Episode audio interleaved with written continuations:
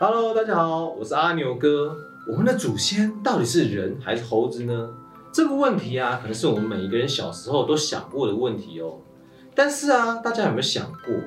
原来我们的这个问题，居然是影响解放黑奴的关键问题哦。那这到底是怎么一回事呢？今天就让我们来聊一聊那个十九世纪的英国，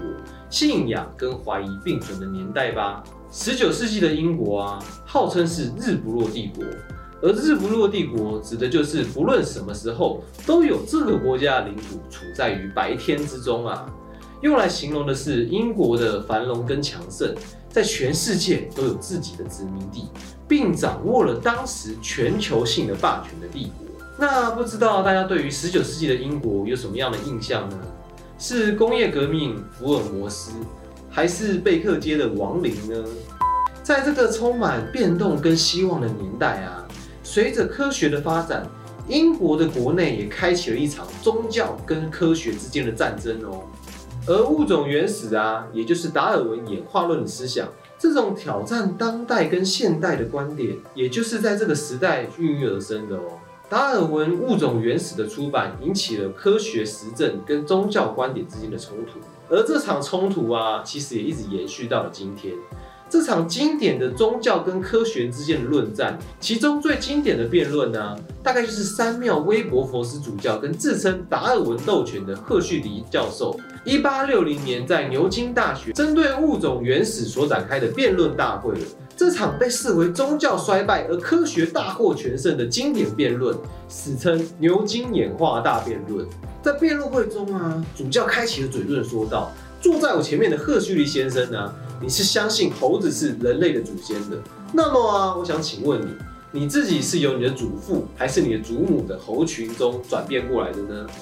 赫胥黎则机智的反击说道：“我要重复性的断言，一个人有人猿做他的祖先，其实并不是什么可耻的事情。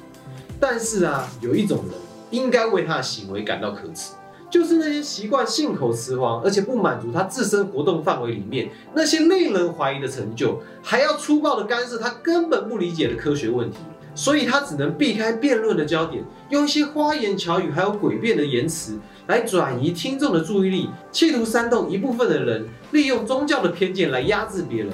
这才是真正令人可耻的事情啊！其实这场经典的辩论呢，都是在当代看起来相当进步的观念哦。那就跟着我们一起回到一八六零年辩论之前，来看看当时的英国社会宗教跟科学之间到底发生了什么有趣的事情吧。那在了解宗教跟科学之前呢，我们先来聊一聊英国当时的背景吧。在维多利亚时期的英国，既是信仰的年代，也是怀疑的年代。虽然宗教复兴的浪潮让信仰深入到社会的各个层面，但现代化跟科学的快速发展。也正慢慢侵蚀了教会的传统，形成了维多利亚时期的信仰危机。信仰危机的背景主要出现在三个面向：第一个是工业化、都市化快速的发展，人们的生活形态遭到了转变，因此啊，产生了教会跟社会脱钩的现象；第二个是教会之间的斗争。十九世纪后的英国国教，也就是圣公会，神职人员在信仰诠释上的互相论战。导致了内忧，而外患则是非国教教会的快速成长。例如，台湾基督长老教会的母会英格兰长老教会开始挑战一直以来以英国国教独大的地位，诉求宗教的自由跟平等。第三个则是其他学科对于宗教信仰论述的挑战，这就造成了当时基督教的宗教危机。或许放在现在也是一样的。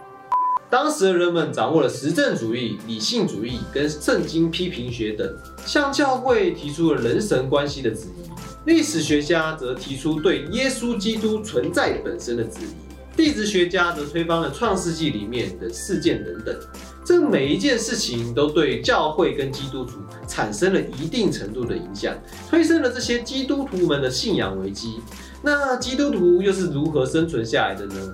就让我们继续听下去吧。宗教啊，在维多利亚时期的英国之所以无所不在，很大的程度是因为福音主义的影响。那想要了解十九世纪的英国宗教的样貌啊，我们就要来聊一聊福音主义。福音主义出现在十八世纪，强调是信徒内心的自我悔罪、悔改的任性主义，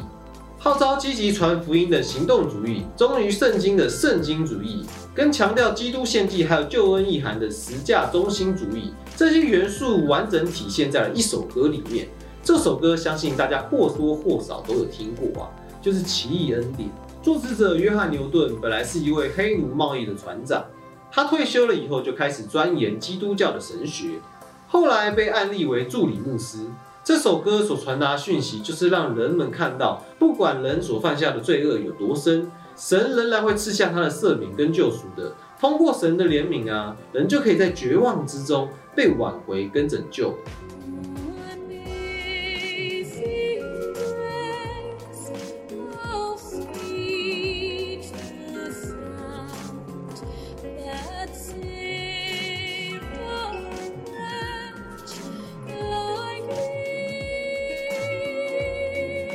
也因此啊，这首歌在福音主义兴起的时候被广为传唱，可以说是福音主义的主题曲了。福音主义当然不只诉求人们成为名义上的基督徒，更致力于在个人的生活当中，还有国家的道德上面，展现出信仰的原则。拥有高度道德倾向的福音主义，往往是以家庭为核心，强调我们每一个人呢，都需要不断的进行自我的批判跟检查。当这些信仰诉求跟道德观念套用在社会跟政治当中啊，福音主义也就推动了十九世纪初期的许多改革运动。例如电影《奇异恩典》当中所提到，十九世纪的英国黑奴解放运动，倡议者就是以信仰的道理来诠释解放黑奴的重要性。这就是福音主义很经典的社会实践案例。福音主义是一群相当重视人权、贯彻实行耶稣基督的爱与怜悯的基督徒。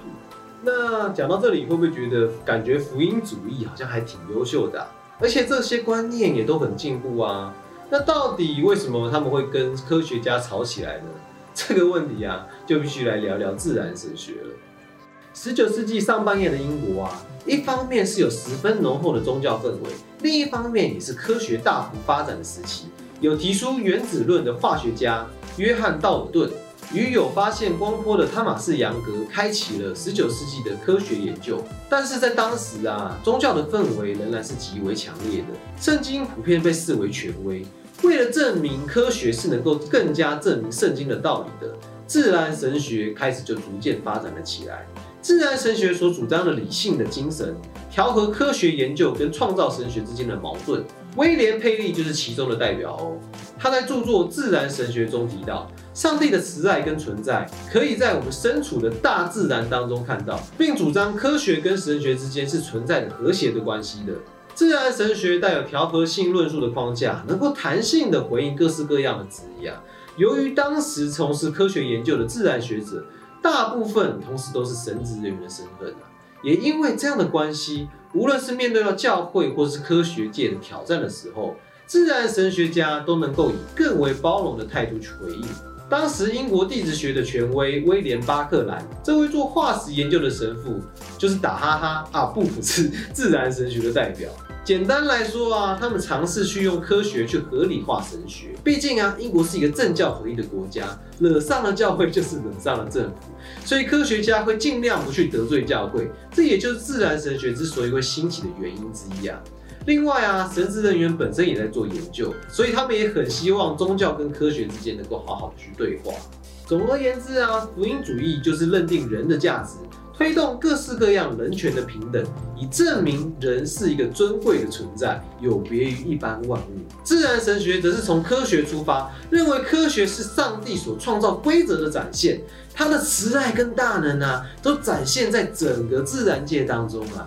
也因此啊，啊，当达尔文说出人类与猿类，也就是猴子、猩猩是同一个祖先的时候啊，福音主义就会感觉到相当的愤怒，因为他们认为人的价值被贬低了。但是啊，对自然神学来说，这就是神创造世间万物跟人类演化的历程，也是属于上帝的大能之一啊，所以他们也就可以同意达尔文的说法。当然，这两个论点的直接冲突，双方都是所谓的进步价值。但是也不可以避免两大观念的冲突。当演化论认为人跟猴子是同一个祖先的时候啊，人就等于是动物，而不是尊贵的存在。因此，福音主义者认为啊，如果是从自然神学的脉络来看，黑奴就不应该被解放啊，因为黑奴在被解放之前，并不属于人类的范畴，是动物的一种罢了。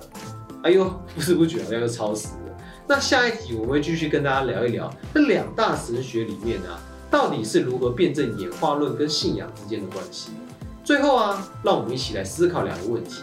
一，听完了西方宗教跟科学之间的冲突啊，